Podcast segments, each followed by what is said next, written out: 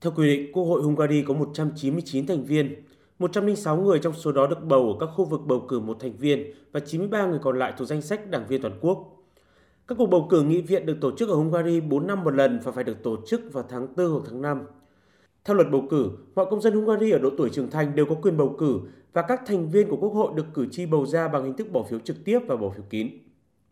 Trong đa số các cuộc thăm dò trước bầu cử, đảng Fidesz của Thủ tướng Orbán đang giành được lợi thế, nhưng lần đầu tiên sau 12 năm cầm quyền, đảng Fidesz sẽ phải đối mặt với nguy cơ thất bại với một liên minh đối lập thống nhất do ông Peter Markizai đứng đầu đang nhận được nhiều sự ủng hộ của người dân.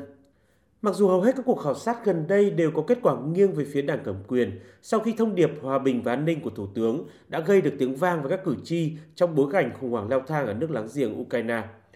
Thủ tướng Orbán cũng ủng hộ các lệnh trừng phạt của EU đối với Moscow, nhưng đã từ chối cho phép vận chuyển vũ khí cho Ukraine qua nước này. Ông cũng đã loại trừ những nỗ lực giảm bớt sự phụ thuộc vào năng lượng của Nga, bởi đây là chìa khóa trong chính sách hàng đầu của đảng cầm quyền để giảm hóa đơn tiện ích cho gia đình. Giới bình luận cho rằng bất ngờ hoàn toàn có thể xảy ra vào phút cuối bởi những tác động của dịch bệnh trong hai năm qua và cuộc chiến tại Ukraine là những yếu tố khiến kết quả bầu cử khó đoán định hơn bao giờ hết, cho dù đảng cầm quyền vẫn đang có nhiều lợi thế. Trong vài cuộc thăm dò gần nhất trước ngày bầu cử, khoảng cách ủng hộ giữa đảng cầm quyền và liên minh đối lập đã được thu hẹp chỉ còn khoảng 3%.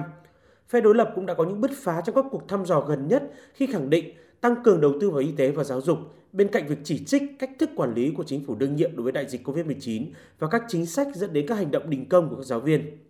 Mặt khác, đảng đối lập cũng đã phê phán lập trường không phù hợp của chính quyền Hungary với Nga trong cuộc khủng hoảng đang diễn ra tại Ukraine. Dự kiến, người dân Hungary sẽ bỏ phiếu tại các điểm bầu cử từ 6 giờ sáng đến 19 giờ tối theo giờ địa phương.